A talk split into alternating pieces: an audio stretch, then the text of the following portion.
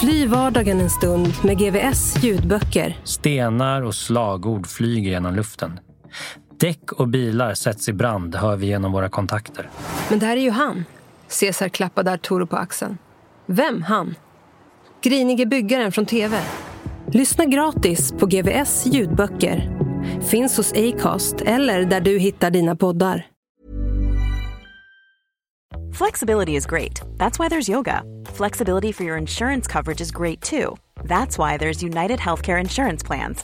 Underwritten by Golden Rule Insurance Company, United Healthcare Insurance Plans offer flexible, budget friendly coverage for medical, vision, dental, and more. One of these plans may be right for you if you're, say, between jobs, coming off your parents' plan, turning a side hustle into a full hustle, or even missed open enrollment. Want more flexibility? Find out more about United Healthcare Insurance Plans at uh1.com. Hiring for your small business? If you're not looking for professionals on LinkedIn, you're looking in the wrong place. That's like looking for your car keys in a fish tank. LinkedIn helps you hire professionals you can't find anywhere else, even those who aren't actively searching for a new job but might be open to the perfect role. In a given month, over 70% of LinkedIn users don't even visit other leading job sites. So start looking in the right place. With LinkedIn, you can hire professionals like a professional. Post your free job on linkedin.com slash people today. It's that time of the year. Your vacation is coming up. You can already hear the beach waves, feel the warm breeze, relax, and think about work. You really, really want it all to work out while you're away. Monday.com gives you and the team that peace of mind. When all work is on one platform and everyone's in sync, things just flow wherever you are.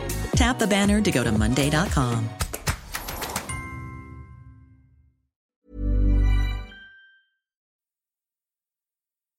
Du lyssnar på Värdetransportrånaren.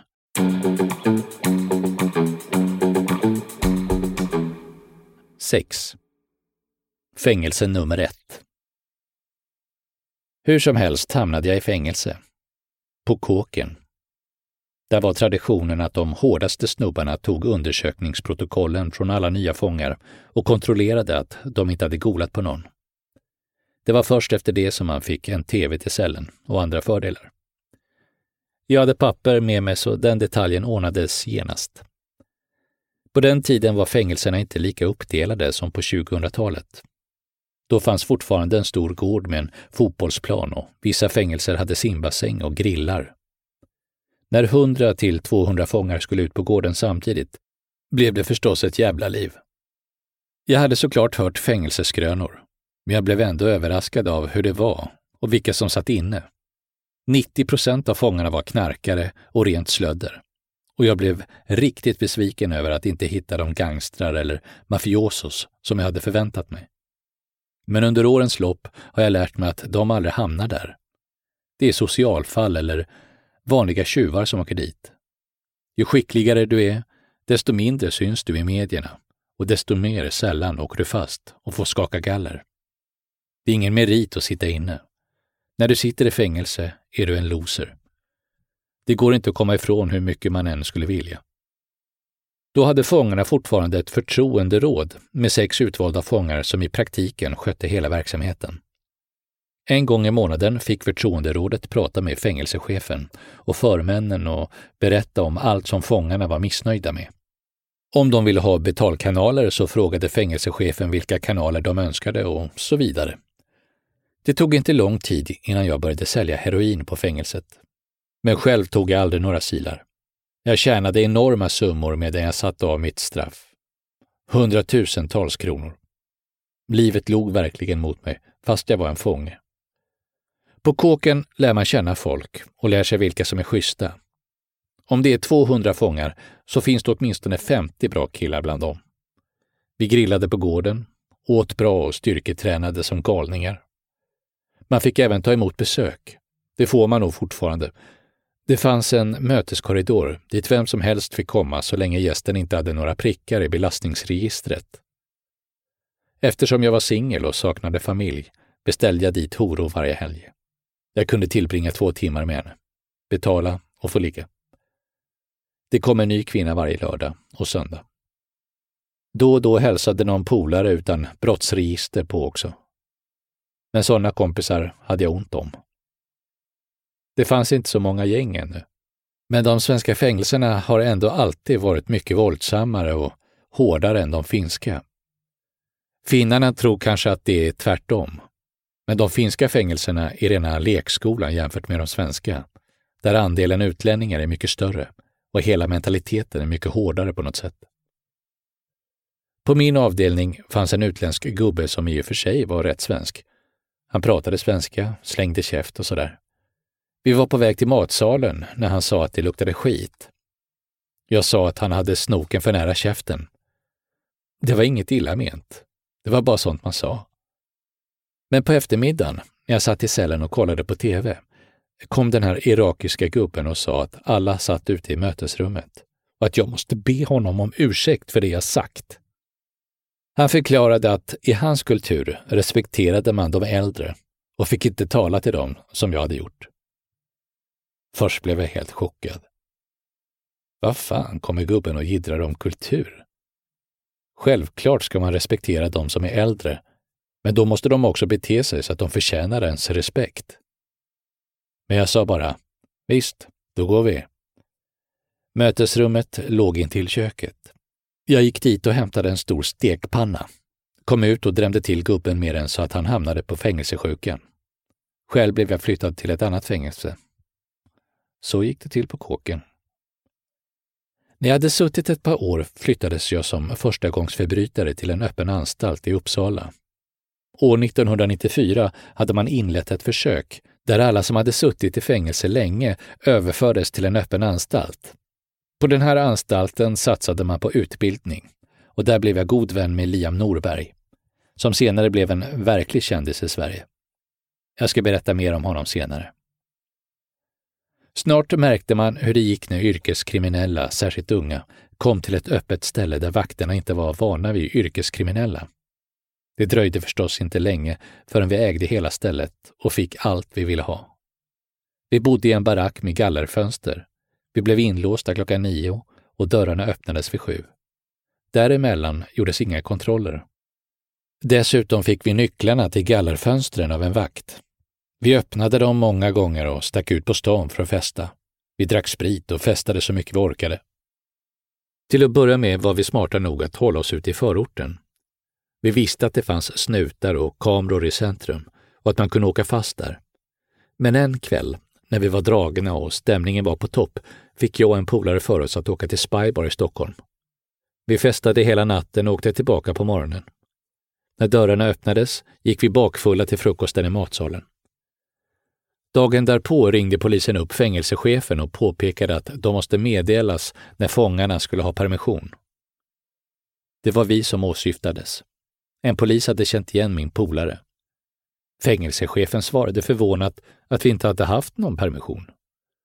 Vi togs in på förhör och även polisen deltog. Vi förnekade alltsammans. Men poliserna hämtade inspelningarna från Spybar, där vi dansade helt dyngraka. Jag skickades tillbaka till kåken. I Sverige väcktes fångarna klockan sju på morgonen. Alla hade en arbetsplats. Det var precis samma skitgöra som i Finland. När jag var på kåken fick jag jobba i köket. Jag är rätt bra på att anpassa mig, så det gick ganska bra.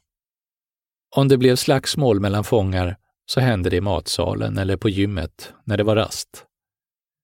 Man hade utevistelse även på kvällarna då man fick vara på gården eller gå till gymmet och spela badminton. På den tiden fanns det fortfarande fria vikter på kåken. Som jag redan berättat började jag sälja heroin och fick rätt snart en bra position. Alla visste vem jag var och att de inte skulle jävlas med mig. Men eftersom jag är en ganska social snubbe hamnade jag sällan i slagsmål eller andra knipor. På något sätt fick jag affären att rulla på utan att behöva använda så mycket våld. Ibland hade jag permission. En gång gick jag på min brors bröllop. När vi satt där runt bordet kom en främmande ung kille fram och pratade med mig. Det visade sig att han var polis och precis hade blivit civilsnut. Han sa till mig att han ville göra karriär och att han trodde att jag ville samma sak. Sen föreslog han att vi skulle samarbeta så att vi båda kunde dra nytta av varandra. Jag frågade honom rakt ut vad han hade för budget. Ganska stor, sa han. Han kunde betala upp till tio lax för bra tips. Det här hände runt 1997-1998, så det var en ganska stor summa. Jag tackade förstås nej till erbjudandet. Jag sa, jag tänker inte gola på någon. Men eftersom du säkert har en skitlön och behöver pengar kan vi säga att jag betalar dig om du varnar när det är något på gång. Det gick han inte med på och hela grejen rann ut i sanden. Men på den tiden hade polisen börjat rekrytera kriminella. De hade pengar och det blev början på en katt och råtta-lek. Jag tycker inte att det är fel att samarbeta med polisen så länge man inte säljer ut sina polare eller andra tjuvar. I Sydamerika, liksom i Spanien, har alla större spelare sina poliskontakter. I Sydamerika, Bolivia eller Colombia har polisen alltid koll på de stora knarkjobben och de stora spelarna ger polisen en del av kakan från dem. Poliserna där tjänar så satans lite pengar och knarkhandeln ger så mycket stålar att det räcker till dem också. Bossarna tar sig inte ens an de stora jobben om de inte har polisens stöd. Inom polisen rör sig pengarna uppåt. Alla som åker fast för drogsmuggling är losers, som åker till Colombia eller Bolivia för att hämta några kilo. Någon måste ju åka fast ibland. Men de som hämtar 50 till 100 kilo eller 500 kilo åker sällan fast. Om du åker många vändor kan du förstås åka dit. För alla poliser är inte korrumperade, även om de flesta är det. Som sagt hade jag redan varit kriminell länge när jag fick min första dom 1994. Polisen visste mycket väl vem jag var, fast jag inte hade åkt fast. Så när jag sökte till ett fängelse som Mariefred med förstagångsförbrytare och ungdomar fick de information om att jag var en alldeles för förhärdad brottsling för dem. Jag sattes genast på Kumla och flyttades sen till Hällby. Hällby har alltid haft dåligt rykte och då var det en riktig soptipp. Där fanns tre bostadsbaracker och en utomhuspool mellan barackerna och matsalen samt en handbollsplan. Där fanns också en fotbollsplan och en gympasal. Jag vågade i och för sig aldrig simma i bassängen eftersom det var så många fångar som sköt heroin och jag var rädd för sjukdomar. Där hamnade jag alltså 1994. Och som jag sa så blev jag överraskad av att det inte fanns några riktiga maffiagubbar eller kriminella. Det var bara pundare och losers där. Alla tränade, både fångar och vakter, och tog anabola. En dag kom en sommarvakt och frågade om vi tog anabola. Han kom dagligen och snackade och kunde till exempel säga att han var riktigt bakis eller att han inte fick in några stålar på helgerna. Självklart fattade jag att han ville göra sig en extra hacka. Jag frågade vakten om han kunde fixa en spritflaska åt oss. Jag skulle betala bra. Det gjorde han. Sen sa han att han kunde fixa anabola också, men inga droger, bara sprit och anabola. Och så började han fixa anabola åt mig i fängelset. Men när jag berättade för honom hur mycket man fick för heroin inne på kåken och hur stor vinsten blev, så dröjde det inte länge innan han började smuggla in heroin också. Då fixade jag två torpeder för beskyddarverksamheten. Två stora finländare som befann sig ganska högt upp i fängelsets hierarki. Det gick inte lång tid innan jag hade tagit över knarkförsäljningen i fängelset. Jag hade snubbar som skötte försäljningen och andra som skötte indrivningen. Nu fick jag in så mycket grejer att alla var helt paffa och frågade hur jag kunde fixa så starka och bra grejer. De tyngsta pundarna, som kallades för garage, förvarade grejerna. Namnet kom sig av att de hade knarkpåsen i arslet. Så småningom började jag bli misstänkt för knarkhandel. Jag hade för mycket makt i fängelset och cheferna anade vad det berodde på. Därför blev jag flyttad till Norrtälje.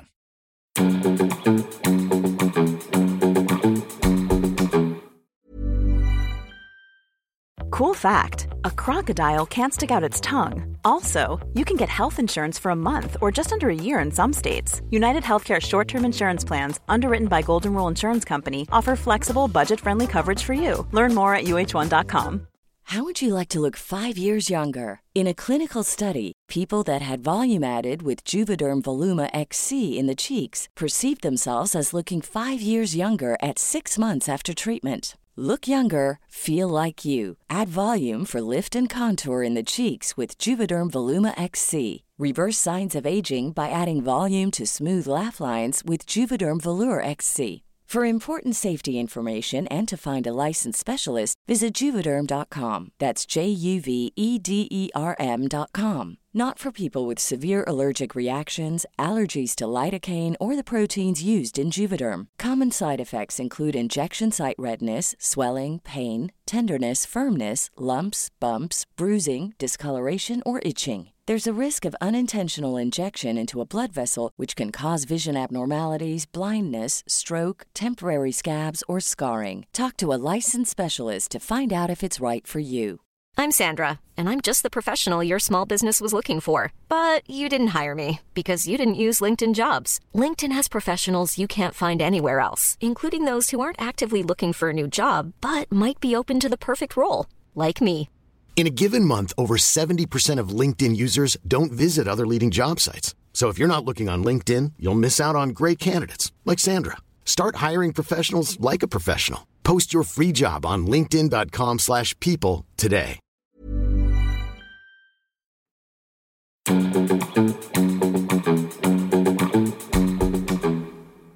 Där fanns två tennisbanor och en utomhuspool. Jag spelade tennis och försökte sköta mig så att jag skulle få pappren i ordning. Eftersom jag var ung och inte hade åkt dit för något så fick jag komma till öppenvårdsanstalten Studiegården i Uppsala. Det var ett helt nytt koncept då. Där kunde man studera med stöd av lärare. Fångarna hade studieplikt, så jag gick gymnasiet på Kåken i Uppsala. Eftersom Studiegården var en öppen anstalt var det ganska enkelt att fixa in sprit med mera. Vi drack en hel del, men tog aldrig något knark förutom LSD en gång. Som ung hade jag spelat fotboll på hög nivå, så jag skrev på för ett Uppsala-lag i division 3. Det gav mig ett par tusen kronor i månaden. Jag cyklade en mil från fängelset till träningen, tränade i nästan två timmar och cyklade en mil tillbaka till fängelset. Det upprepades fem dagar i veckan. Då var jag i mitt livs form. Jag satt på en öppen anstalt, men sen flyttades jag till en ännu öppnare där man bara behövde vara på nätterna. Det var Björka i Bromma. Det var som en villa med en stor matsal på nedervåningen. Där fick jag ett eget rum.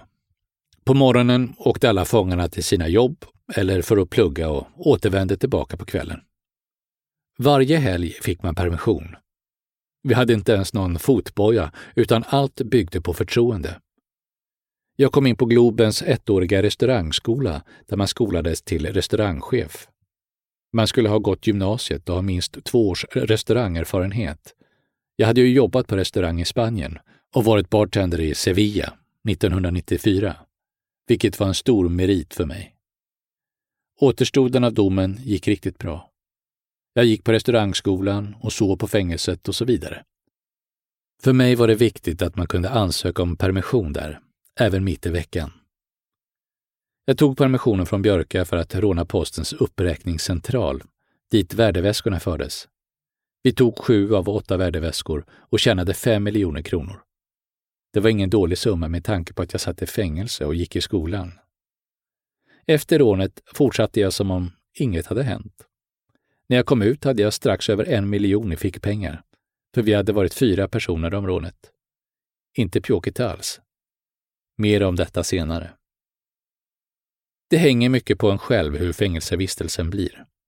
Alltså på ens egen inställning och på om man har ett mål. Jag har aldrig påstått att jag skulle vara klok, men socialt är jag ganska begåvad och anpassar mig alltid till situationen. Och det är viktigt. Samtidigt är det ingen höjdare om du klarar det för bra i fängelset, för då är det no big deal. När jag var ung hade jag en mardröm om att jag satt på Kronobergshäktet. När jag vaknade tänkte jag, fan vilken jävla mardröm. Tur att det bara var en dröm. Men när jag öppnade ögonen och vaknade till insåg jag att fan, mardrömmen var sann och jag sitter på kåken. Den känslan glömmer jag aldrig. Det var så fruktansvärt att mardrömmen faktiskt var verklig. Ändå fortsatte jag med brotten. Och hamnade på kåken igen. Som yngre var det förstås lättare att sitta inne, innan man hade hunnit bygga upp ett liv. Och åtminstone jag tog en dag i sänder. Jag hade egentligen inget mål. Jag ville bara ha pengar och måste göra rån för att få det. I fängelset är det inte många som har något mål och ännu färre kan se sitt liv på fem års sikt. Som äldre blir man medveten på ett annat sätt om vad som faktiskt är viktigt och vad man verkligen borde bekymra sig om. En annan grej är att det är ganska jävla patetiskt med en 50-åring som knarkar. Allt har sin tid. När du hamnar på kåken som ung får du kontakter och påverkas av andra fångar, särskilt äldre fångar. Samtidigt får du på sätt och vis utbildning av dem. Om du inte redan var kriminell när du hamnade där som ung, så är du det garanterat när du kommer ut. Jag har under årens lopp haft många hedliga vänner, barndomskamrater och så vidare. Men sedan den undre världen satte klorna i mig och min kriminella familj blev starkare har jag träffat mina hederliga vänner mer och mer sällan. Jag har hållit dem på avstånd, vilket inte alls är bra. När jag var ung var jag lite skraj i fängelset till en början. Men jag hade ändå levt ett liv där man skulle vara hård och hävda sig. Om någon jävlades gällde det att genast ge honom på käften. När jag kom till fängelset för första gången hade jag många bekanta där och ett grundmurat rykte. Det underlättade en hel del. Det är ett faktum att de svaga på kåken blir trakasserade och tvingade till att fixa in knark och så vidare. Mest knark förs in vid familjebesök och 90 procent av det är gömt i röven på någon. Många har frågat mig hur jag anpassade mig till kåken. Allt hänger som sagt på ens inställning. Det är ganska avgörande här i livet. De jobbigaste typerna på kåken är de som gråter över varenda jävla småsak och ältar sin dom och hävdar att de är oskyldiga. Sådana bittra typer är riktigt irriterande. De har jag svårt att stå ut med. En snubbe som satt inne samtidigt med mig hade också varit med på ett av våra rån. Han tjatade ständigt om att han hade blivit dömd utan bevisning och upprepade det så ofta att han själv började inbilla sig att han var oskyldig. Till slut ledsnade jag och sa, men du var ju med på stöten. Det fick tyst på honom. Det värsta straffet är att tvingas sitta inne med folk som du annars aldrig skulle ha något att göra med. När du träffar dem tio gånger om dagen i samma lilla korridor är du så illa tvungen att komma överens med dem. Det är sjukt jobbigt. Man borde fokusera på att träna och plugga, men det är också svårt. Kåken är en deprimerande miljö. 7. Frihet. Året var 1998 och jag hade muckat från kåken.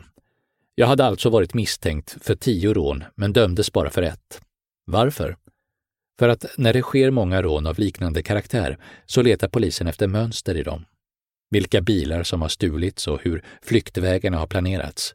Om de hittar en flyktbil så mäter de förarsätets avstånd från pedalerna och backspegeln längden på föraren och personen som satt bredvid. När man parkerar flyktbilen får man aldrig glömma att skjuta tillbaka sätet och vrida speglarna i andra lägen. Hur stressad man än är. Under hård press är det inte alltid man minns det. Eller så har man inte tid för att man måste dumpa bilen snabbt. Givetvis samlar polisen också in uppgifter om rånarens utseende och kroppsbyggnad. Om personen var atletisk, fet eller lång, personens hudfärg, brytning med mera om rånarna var aggressiva eller artiga. Utifrån alla dessa uppgifter upprättar polisen en rånarprofil. Och även om bevisning saknas så vet poliserna ofta vilka som ligger bakom rånen.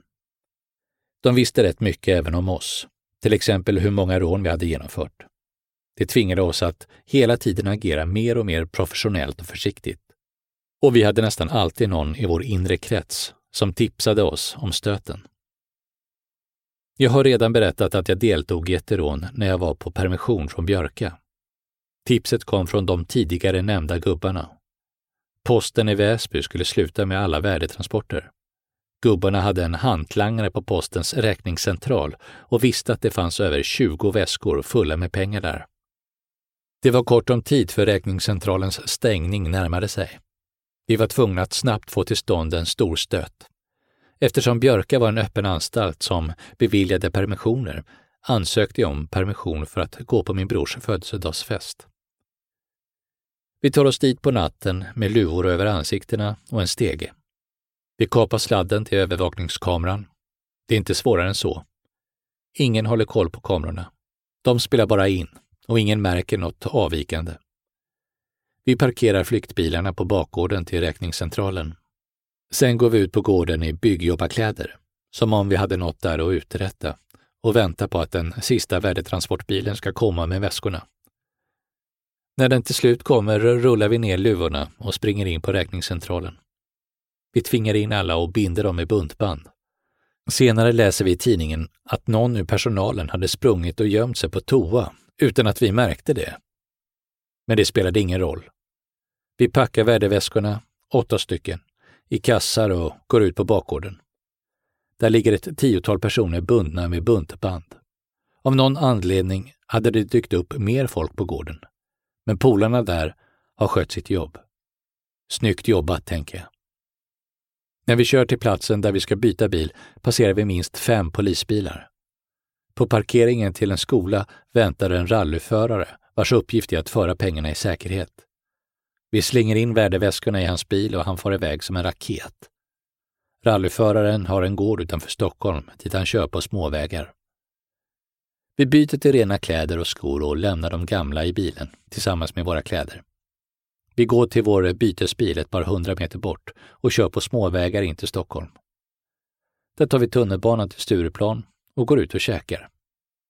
Vi firar den lyckade stöten med ett glas whisky. Jag sover på hotell och återvänder till Björka dagen därpå. Under nästa permission åkte vi tillsammans till rallyförarens gård och fördelade pengarna mellan oss. Föraren fick bra betalt för sin insats.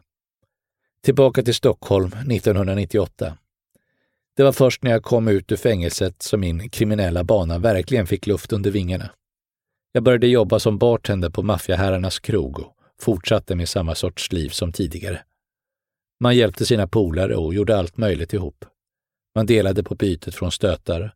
Om någon åkte dit var det självklart att hjälpa honom. Bytet från poststöten i Väsby var över fem miljoner kronor. Vi tog väskorna till samma ställe som alltid. De öppnades och vi fick pengarna. Det skrevs mycket om rånet i tidningarna. När jag muckade från kåken hade jag som jag tidigare nämnt en miljon kronor på fickan. Inte illa alls.